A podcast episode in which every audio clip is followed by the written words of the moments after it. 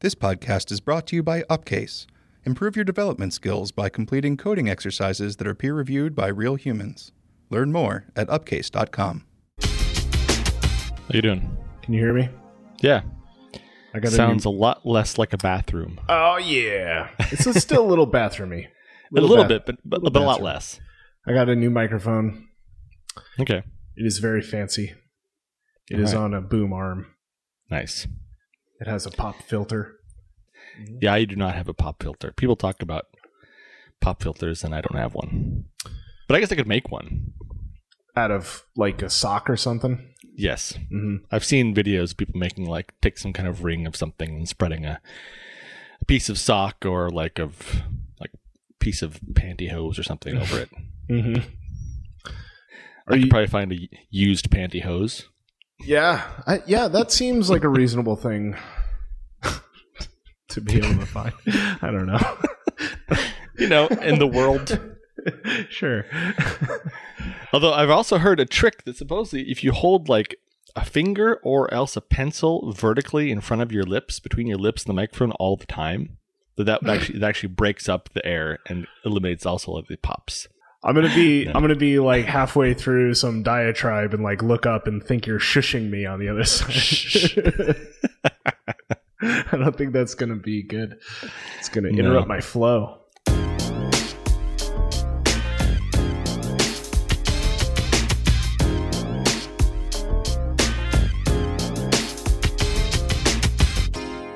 Hey everybody, this is Jack in Stockholm, And this is Gordon in Austin. and this is Build Phase. Oh man, how are things? Good. Yeah, It's actually uh, gotten warm in Stockholm, Mm. which has been really really nice. it's actually cold here today. I woke up Okay. and it was hot and humid, and then it started raining, and now it's. Let me look at my fancy Apple Watch. Okay, so 27 Celsius. Okay, that's way warmer than it is in Stockholm. Yeah, yeah, yeah. But but like for here, you know, when I go out, I go out in shorts and a t-shirt, and it's like, I guess what is 27, 27 times two plus. Plus it's probably like 85, 84. Yeah, so it's something like 80s. That seems high. Like the wind, maybe it's because I when I went to lunch, it was raining, like drizzling. Right. You know, like just like Hmm. gross rain. I don't know. Yeah, that always makes it feel Yeah, it's Worse. not. It wasn't great. It wasn't great. Yeah. Anyway. No, but things are good. I um still working on my same project, Mm-hmm. joined by another developer at the client. Actually, he's also another consultant, but at the same client. And he's getting more and more into uh, Argo and Swish and picking up things, which is cool. Sweet. He's digging it, or is He likes it. okay? He likes it. That's good. I think, uh, like he pointed out, he one of the things that he's doing is we have some stuff that we're reading not from JSON across the network, but like as JSON files stored in the app bundle. Mhm. And so he's going through the steps of like opening that up and then running it through the JSON deserialization and all these things. And he's doing it kind of the the standard sort of Swift way with like a, a bunch of guards. So like he has got a method that's, that's going to try and at the end produce a decoded list of things from this. And it's got like five or six lines that every single one of them is guard let something equal the result Mhm. else return Mhm.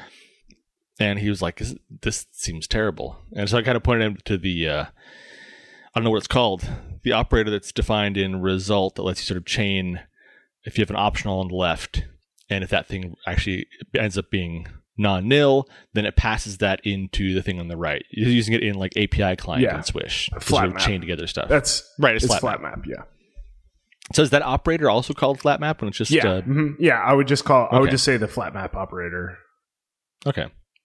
Yeah, or like infix flat map. You know what I mean? But Okay, but it sure. is either. But either way, like that is flat map. They're the exact same thing. Like if you look at the way, particularly if you look at the way like runes works, Right. like all of those infix operators, they all they do is they call the method, the instance method itself.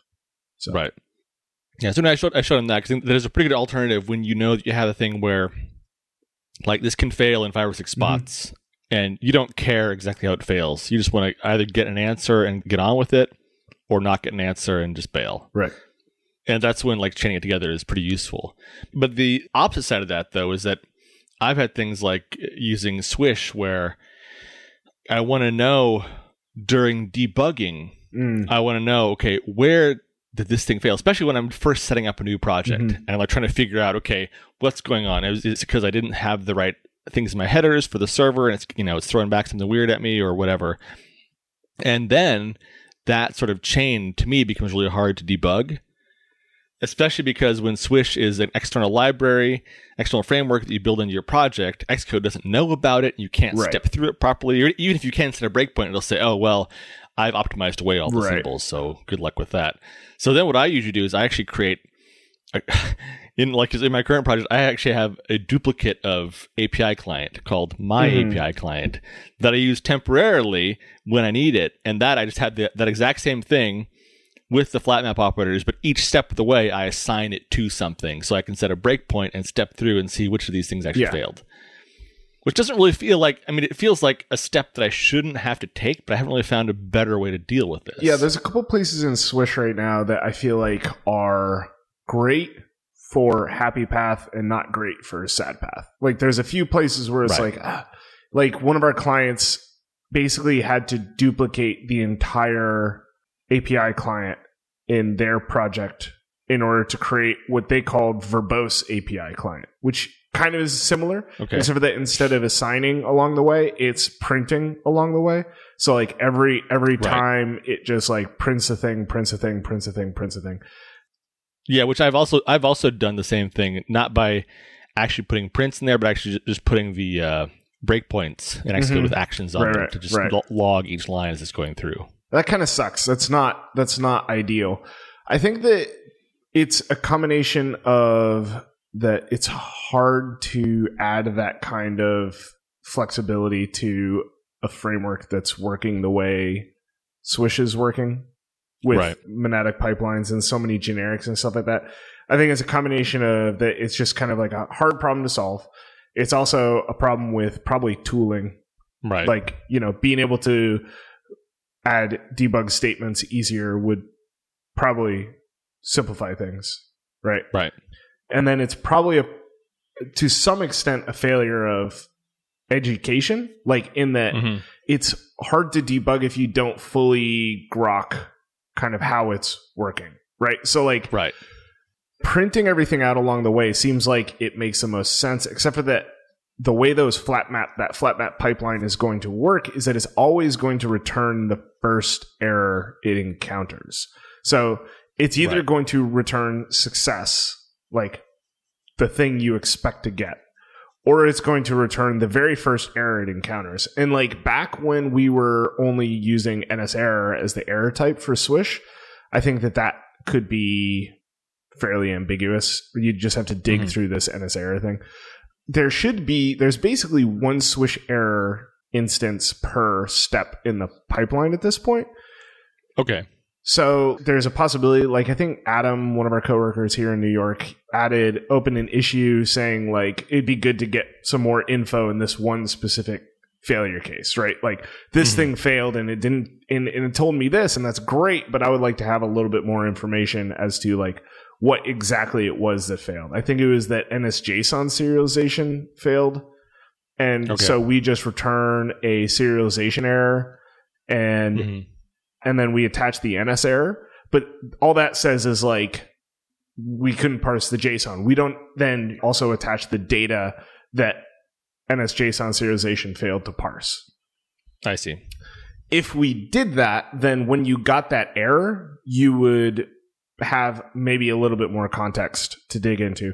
But like the point being that once you have swish error, basically each instance of that enum is basically representing a single case or a single Mhm. point of failure in the pipeline. And because it's each thing is representing a single point of failure, you shouldn't have to like really break on each thing. You should just be able to get the thing at the end and tell at least the first place it failed. Okay.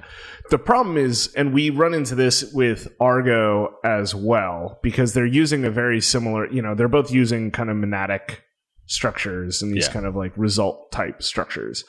And so we run into this problem in Argo as well, which is where this really falls down is if there's multiple errors, right? If you, Mhm. if like in Argo, for example, if the ID parses correctly, but then the name fails, and then parsing the email of a user would fail, you never see the email parse failure. You only ever see the name parse failure, and then you fix that, and then you get an email parse failure, and then you fix that, and you get the next failure. As opposed to like, here are all of the failures that we encountered along the way, and it's ju- we would Right. have to kind of restructure the way things work inside Argo to get that to be possible, which is a bummer. Yeah, that would be a big, big redo.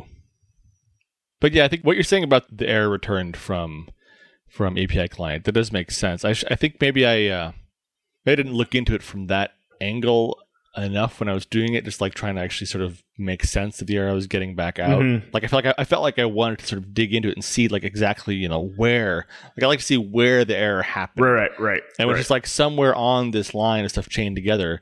For me, so I was just like, well, wait a minute, which of these things? kind of like, kind of like, kind of like whenever you're in a debugger in general, it's have a complex thing, and it's like, okay, I set a breakpoint on this line.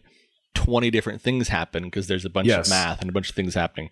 Yeah. the same kind of thing is there. It's like it's hard to sort of know yeah. tease that apart. We have broken that in the current source, I believe. Let me just double check before I say this. In the current source for Swish, everything is on its own line. Each one of those flat map operations is on its own line, which would, you know, if we could attach debuggers to these specific lines, would improve that because you could break on this specific line and inspect elements at that place at that point. Right. So each, and that was a change that Sid just made in order to make a larger change, which is kind of cool, actually. Basically, he decoupled Swish from JSON, essentially.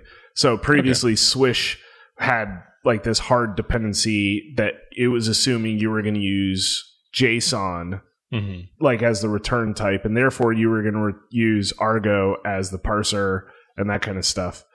He decoupled that so that now you have deserializers, and then endpoints have or requests have a response parser. Okay.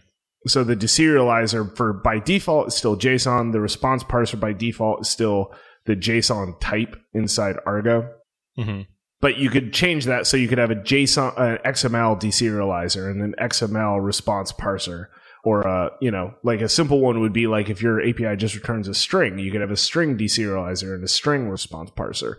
Interesting. So that was a very very recent change, like last week or something.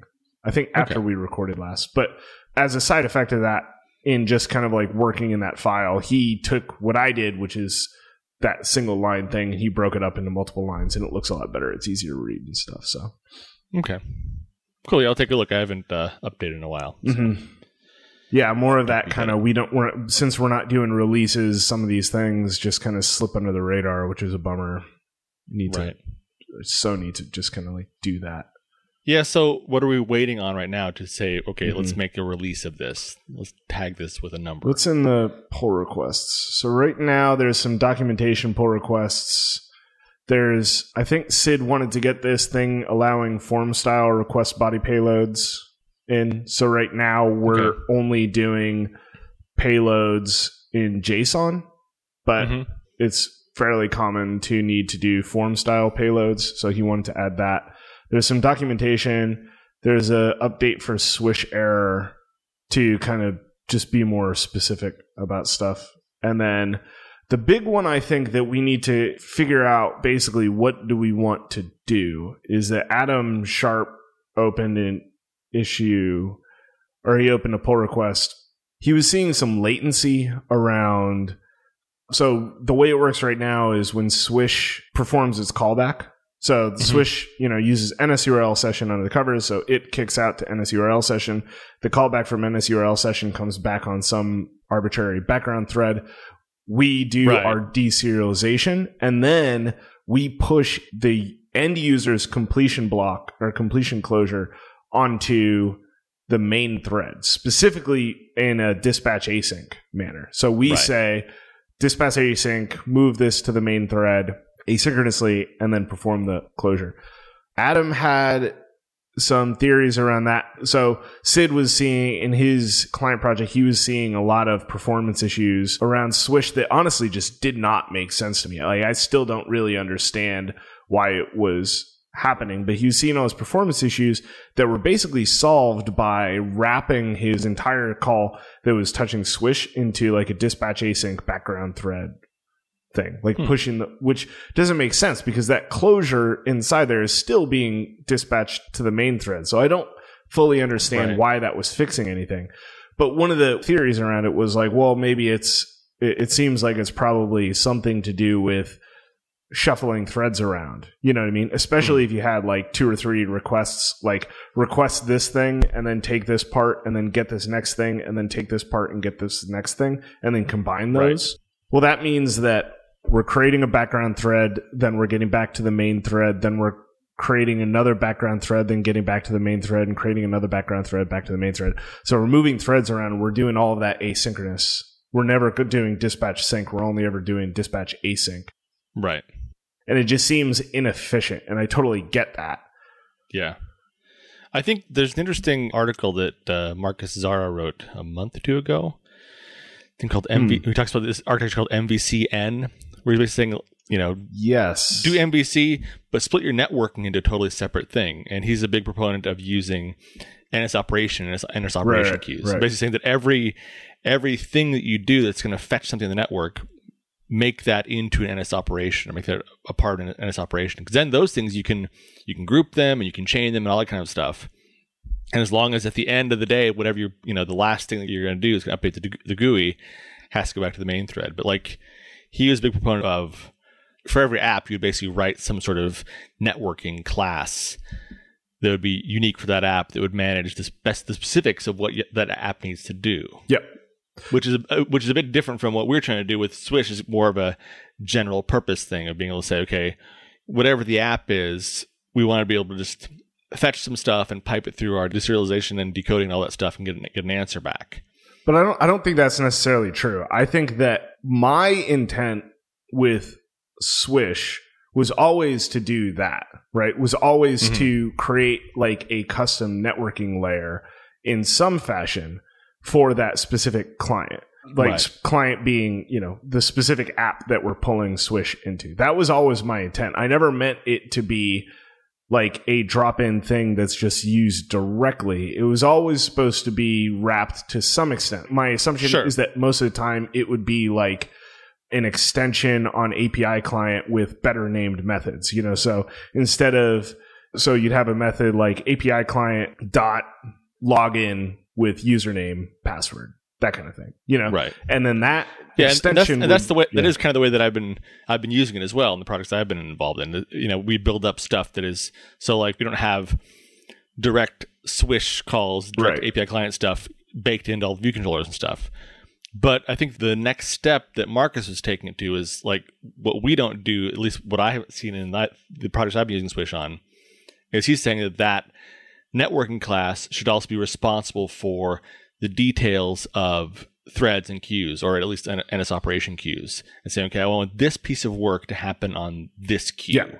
And give you that sort of that sort of ability to kind of shuffle those things around in a different sort of way, Mhm. which I guess kind of addresses what Adam and Sid have been talking about. Yeah, and so that's what, to a certain extent, that's where this pull request that Adam opened is leading.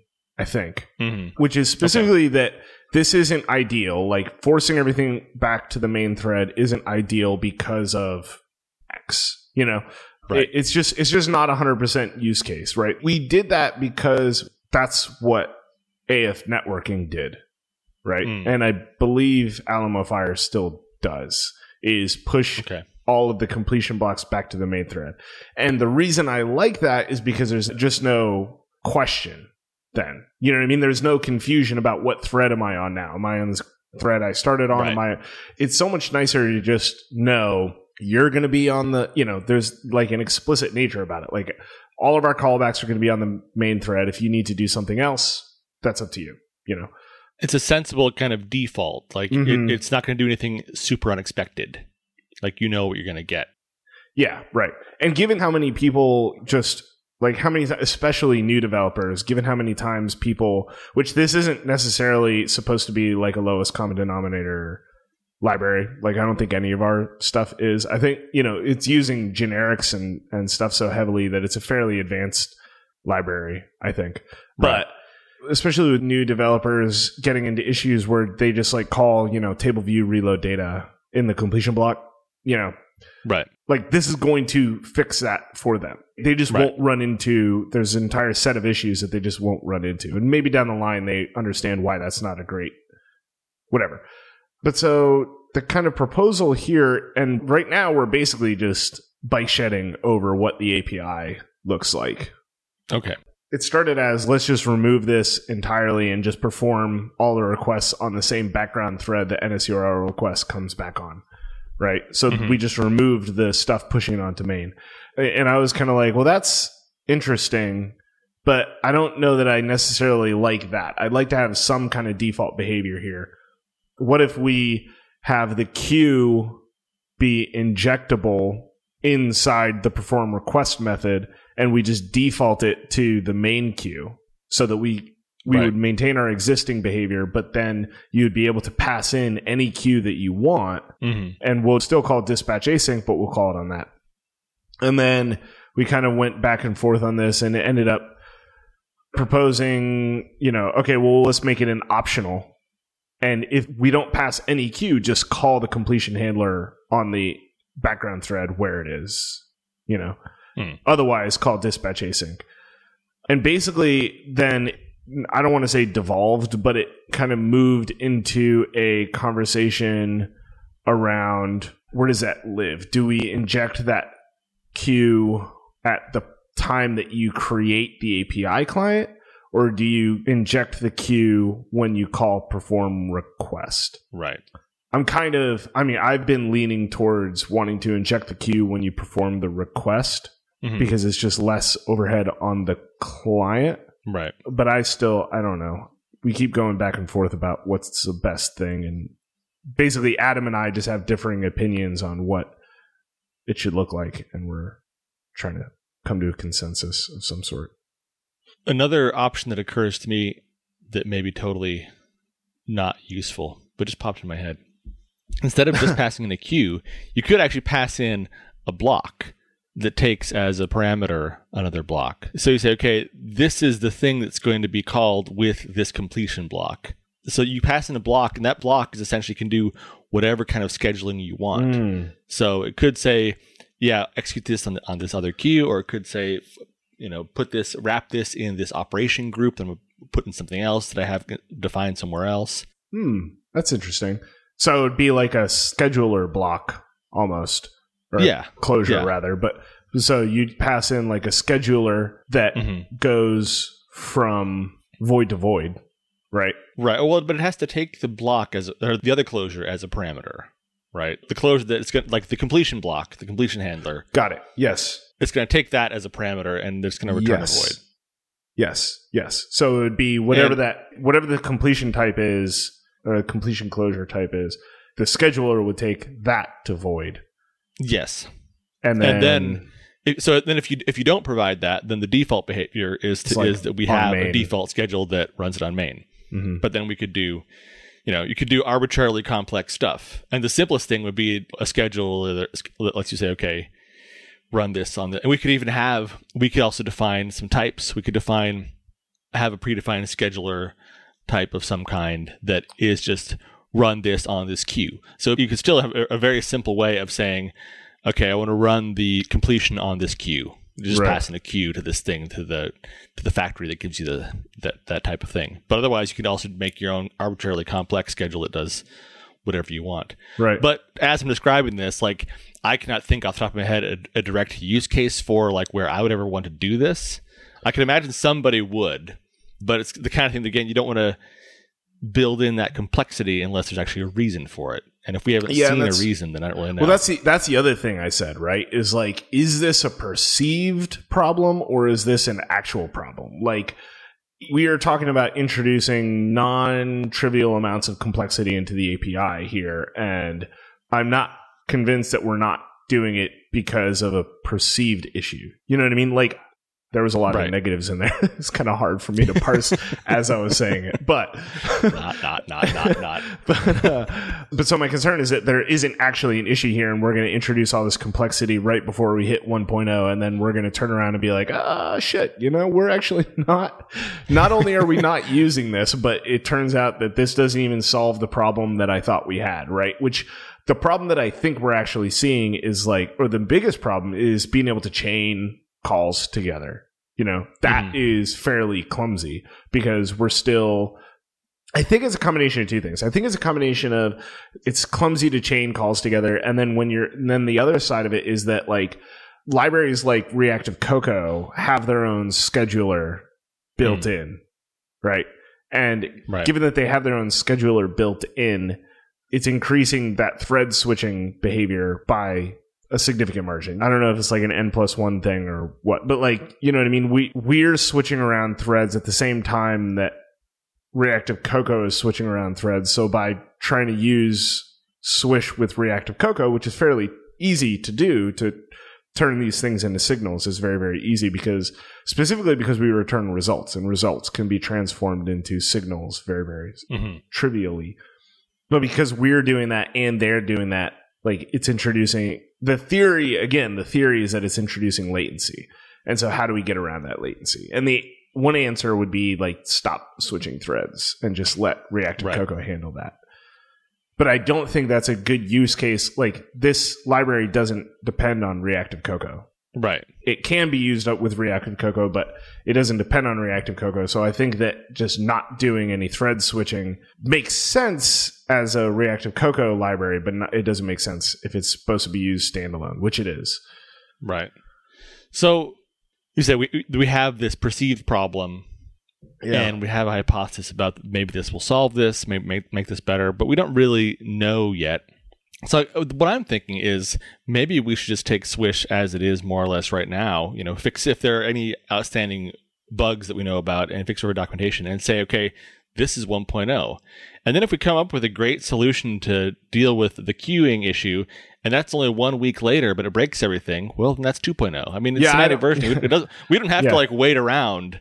Like, well, we got 1.0 now. We got to wait a while. We don't have to do CocoaPods thing and wait for years to have a, a major version number, right? It's like, right no I, I i agree 100% we we like i'm so beyond like i just do not give a shit about like the ceremony around versioning we just dropped argo 3.0 two or three weeks ago we released argo Mhm. 3.0 because it had some breaking changes in it and there was conversation at the time about like you know trying to avoid there was a brief conversation about does it make sense to ship basically some of the breaking changes were source compatible breaking changes right we updated the source code for swift 2.2 or whatever right. because we wanted to fix a bunch of warnings that stuff was Yeah. going to be deprecated and removed in 3.0 so we fixed those warnings but that means that it's not able to compile in pre 2.2 swift Mhm. and as far as I'm concerned, that constitutes a breaking change.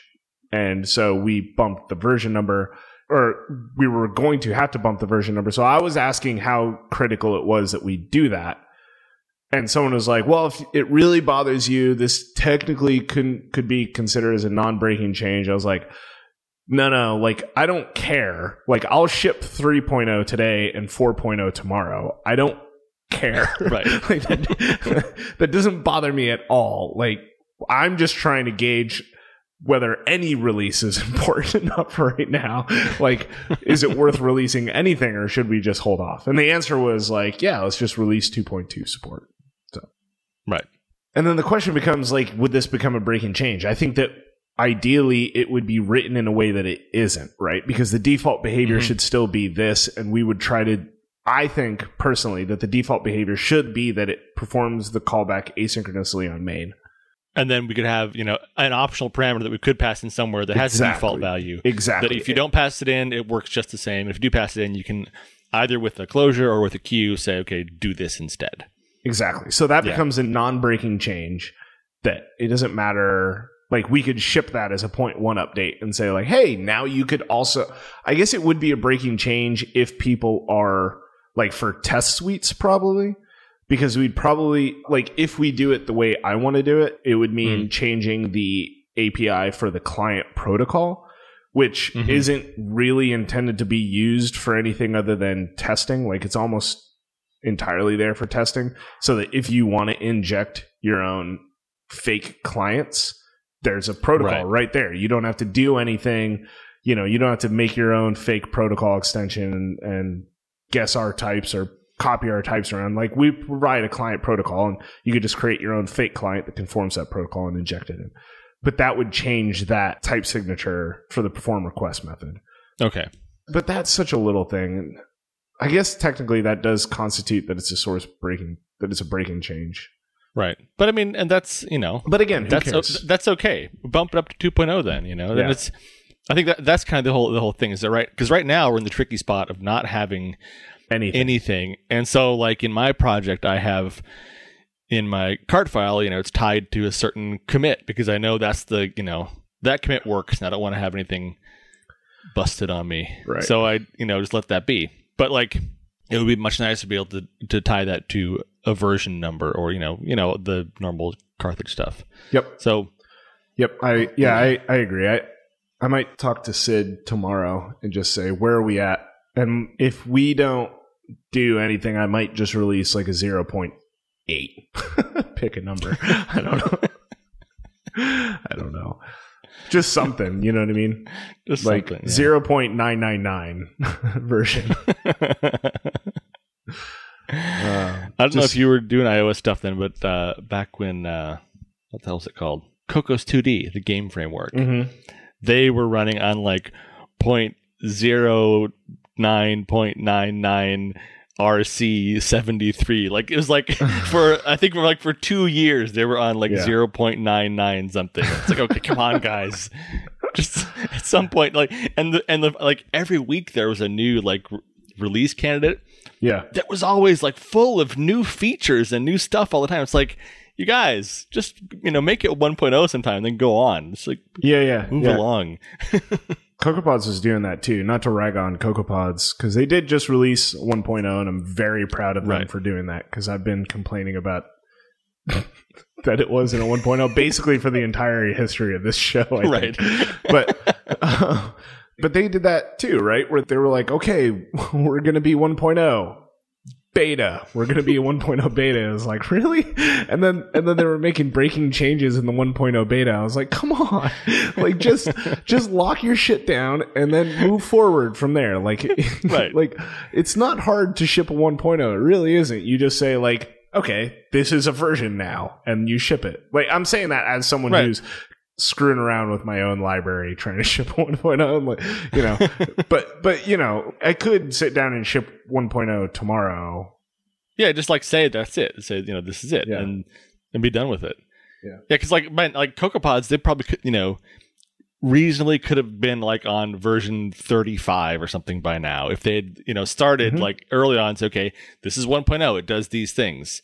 right when you have to break things, that's version two. And like just like instead of I don't know why people get so hung up on thinking that 1.0 means we're somehow done and they're What- like yeah. we can't release Well- 1.0 until until it's like product ready. I don't know. so my my thing with swish specifically has been that like because we were building it organically without like we did zero thinking about like here's what we want this library to look like like argo we thought about what do we want this api to look like what do we want this to look like and when we got to that point it's like bam done 1.0 you know Right. we didn't do that with Swish, and we tried to let it grow organically out of the needs that we had over client projects. And so for Hmm. me, it, it's been a combination of I'm not confident that this is the API I want, right? Like, Right. I'm not confident that I won't make a breaking change tomorrow. hmm Because if I was going to make a breaking change tomorrow, I should just make that change and then release. You know what I mean? Like, Hmm. it really doesn't make sense to release three and four one day apart. Just make the change that you were going to make in four and then call that three. You know what I mean? Just like wait one more day Hmm. and make that change. Yeah, I mean, yeah. If there's really this, this stuff that there is like stuff that is one day away, then yeah, Yeah, right, right, right. I'm talking literally like you don't want to just make changes overnight. And it's not even for a celebratory, you know, it's not like a pomp and circumstance kind of reason. It's just that like that's annoying as shit to Right. have versions come out every Right. new versions every day. It's just like then you st- start saying like, well, I can't trust that this API isn't going to break every time they update. It's like that sucks. Right. So it's a combination of like not being 100% positive that the API was going to change. And it has fairly Hmm. significantly since we started. And two, there's, and this does get into kind of like the bullshit around Semver, but like that 1.0 is like, okay, this is ready to use now. Swish is not on CocoaPods. And that's on purpose because we don't want people relying on it Right. we haven't done any blog posts about Swish. This is like basically the first time today and last week's recording are kind of like the first times we've I've actually talked about Swish really at all, right? We've been using it Right. internally. A couple people have found it, be it through Argo Mhm. or other links because it's open source. It's been open source since day one. But like we haven't publicized it. And that's been on purpose because again, it's been moving so fast and we didn't want to suggest using it until we were sure we wanted to use it. I'm at that Right. point now, right? I'm at that point where I'm like, I feel comfortable enough with this library that I want to use it and I want to recommend, I would recommend other people use it. But my problem with all that is that, so those, those are kind of the only two real reasons for not shipping a 1.0, I think, Hmm. right? But the problem is that Right. neither of those have ever applied to CocoaPods, right? like, one, the idea that they haven't been. I seem to remember them saying constantly, like, well, we don't want to hit 1.0 because we don't want to worry about being backwards compatible. Hmm. Go look in that code base to see, like, there's so much shit in there that's built in specifically so it can be backwards compatible between versions. You know what I mean? Right. Like, it is backwards compatible. They've been doing that from day one. So that's out the window. It's like, oh, well, it's Right. not production ready. It's like, really? It isn't? Because people have been using it as if it's production. You know, Google's recommending it for all their installations. So, like, Right. if it's not production ready now, you know, where that's terrifying, honestly. right. You know, so it's like all that stuff. They're not the only team that's no, no. that's kind of waffled around 1.0 and then you get into that trap right where it's like you haven't released in so long that it's like well now we have to make sure that 1.0 is good and good you know and you get like Right. kind of sucked into this rabbit hole of what does 1.0 mean for this project right. Whatever. it's weird how many feelings there are around semantic versioning though it's Yeah. like this should be a cut and dry thing i really like elm i think does i'm gonna what do they do? hold on i'm gonna look it up first to make sure that i'm not lying i believe elm enforces yeah elm enforces semantic versioning and Okay. basically tells you what version your library is at so it like because it's compiled so elm is elm is a language that i think implemented in haskell it looks very haskell-esque and so it's a language that looks very haskell it's functional Hmm. and it is inspired heavily by Haskell and compile. It's actually a front end language. I believe it's a front end language right now. So and it compiles to JavaScript, Okay. but it's compiled. Like it's got a compiler. JavaScript is basically just like a compilation target. So they're Right. totally like, yeah, we'll switch. Ja- like JavaScript's not going to be the end target forever. We're going to switch it out with. I don't remember what the there's like some web code thing, like native web code thing that's Mhm. happening. I don't know.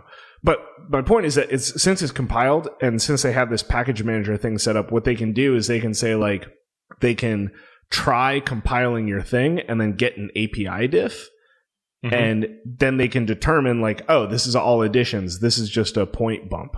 This is no Hmm. additions and no removals. This is a you know a patch fix. Right. So you know if there's any additions, it's a minor version. If it's no additions, it's just implementation. It's a patch.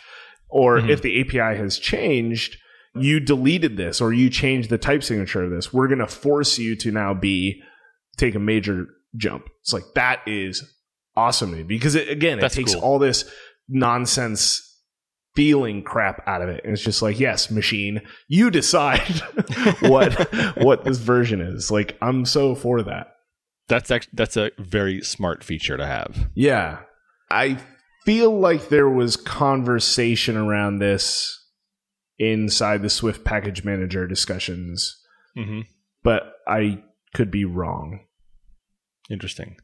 Yeah, it seems like it's a very smart thing because it eliminates the human factor because all that stuff is really only interesting to make sure that you have the right versions of things that work together. And we already use software for that, for like actually, you know, in Carthage or in in CocoaPod saying, okay, we've got to have this version that work, you know, that is compatible with this version.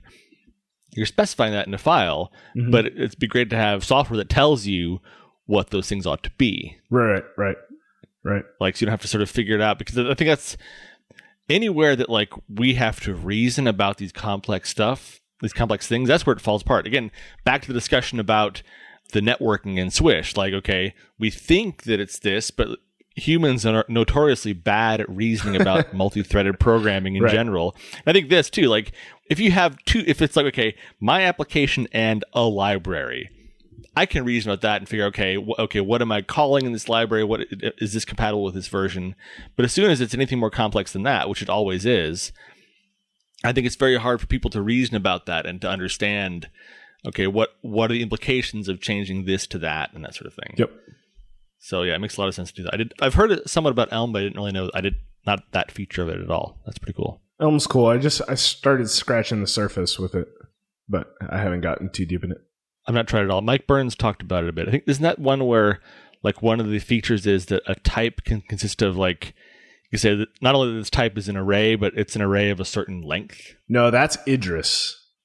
Was that Idris? That's- okay. Idris. So Idris is a dependently typed language. So it's like Haskell, but more type information. So like, which yeah, is bonkers, right? So like Haskell is already crazy, you know, with the assumptions you can make based on the types that are coming in. It's like awesome. But there are things in Haskell that you just have to like know, for example. Hmm. Like if you call head on a list, which would just Mhm. give you the first element, it's like first. Well, that doesn't return a maybe. That returns an element. So if you call head on an empty list, bang. Right? Okay. Like actual Haskell runtime exception. So you just have Right. to know that like it means that you end up having to put a pattern like you use pattern matching to get around it. So you say like and a lot of times it'll warn you you know, you can Hmm. turn on warnings for these kind of things where it's like what's the name of the thing that it's um incomplete function or something like that. I probably have it slightly wrong. But there's a name for that kind of function that it doesn't actually take all possibility like head, right? Doesn't take all possibilities into account. It assumes Right. something that can't be guaranteed by the type system. Okay. So you do a thing where you say like, did you call this with an empty list? If you so, return this. Or if you didn't, then call head on the list, you know. Hmm. Well, in Idris, you can actually specifically say this function can only be called with a list of at least one element. And so now head won't blow up ever. Right. You can you're just like you have that information right in the type signature. So it's like you just know now like what if this is empty? It literally can't be. Like, that's and it's bonkers. Nice. No, Elm is actually in a lot of ways less powerful than Haskell is. They're missing, not missing. They have intentionally omitted a bunch of things like higher kinded types Okay. from the language in order to simplify. They want to make it easier language to deal with. And so they've Mhm. omitted a bunch of those kind of higher level features from the language in the pursuit of simplification, which is Okay. admirable. Right. Yeah, I mean, you got to make compromises somewhere sometimes. Totally. Yeah, always. Well, hey, I actually had one one thing to talk about. Yeah. This is ostensibly an iOS podcast. we're What- we're talking about. Well, we've been talking about Swift libraries. It's just true. But Apple, WWDC, are you going? Is I'm anyone not. of our team actually going to the actual conference? I know people are going to San Francisco, probably somebody. Yeah, Tony Tony lives in San Francisco, He so there. he'll be there. I think Diana is going to go. Okay. I am not going. I am going to sit on my couch here in Austin and watch session videos. Yep. That sounds nice. Yeah, I'm kind of looking forward to it. So it looks like Tony, Diana, and Giles are going to be there. So it looks like we're going to have three people going Actually, going to the conference, or just going to be in in the city. in San Francisco. As far as I know, nobody's planning on actually going to the conference. right. I think it's just too expensive at this point. Yeah, I mean, and I think the utility of being at the actual conference has maybe that's not decreased, but there is so much increased utility in not being there because so the videos go up online so quickly and everything nowadays. It's sort of like Yeah. it feels less and less like missing out on something by not being there. Yeah, the only thing you're missing out on, and I think I've had this conversation with Mark in previous episodes, but like the only thing you hmm. end up missing out on is the socializing and the network, Right. you know, the networking and the socializing stuff. I've been saying for years basically that it really WWDC makes sense for them to keep making it less and less interesting to actually go to the conference because it's way too expensive. Like, how happy do you think Apple would be if they just ha- don't have to ship a thousand engineers to Moscone Right. once a year.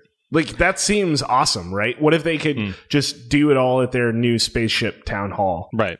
and they sell tickets to the keynote maybe for press and then everybody else do whatever the hell you want. Right. You know what I mean? It's cheap, way cheaper for them. And five, six years ago, there was a like an actually like you had a competitive advantage by going to WWDC because you got access by going to those session videos, you got access to information that wouldn't be available to people that didn't attend for Right. six months. You could be six Yep. months ahead of your competitors. But once they started releasing videos and to everybody, because remember before 2014, I think they didn't release videos. Not to everybody. To attendees, I think they To released attendees, yeah. videos. But if you didn't attend WWDC before 2014, you did not, you never saw any of the sessions. They were just Right. completely black box. It's like, holy shit. And then even in 2014, like they dumped all of the sessions about two months or something after WWDC happened. And then 2015, it was like two weeks. Yep. I may have those dates wrong. It might be 2012 or 2013. Yeah, I'm not sure either. But yeah, it's been the definite ramp up in sort of availability and speed of the whole thing. Like I remember some guys who went like 15 years ago, and at that point, like attendees would get the videos Mhm. mailed to them on DVD yeah. about a half a year later. right. like that Right. was the that was the speed of the thing. Maybe not, but it was like three or four months for sure. It was a long time later. So like Right. if you had paid all this money, then you also got these DVDs. And it's, like you're saying, nobody else got that. That was not available anywhere else. Like you, it was only if you'd been there. and they got to see those sessions live and nobody got those and we all Right. know how important those sessions really are there's stuff that is said even offhandedly in sessions that is not documented any other places like we've had long conversations for example i think a perfect example is like whether or not to mark ib outlets as weak Right. right? Recently, this keeps coming up. This has come up a couple times for us, and the official Apple answer is don't use weak. Just Right. leave it alone, especially in Swift. Just don't annotate it. We'll do the right thing. It's fine. It's probably going to be strong, but it'll be fine. Don't use weak.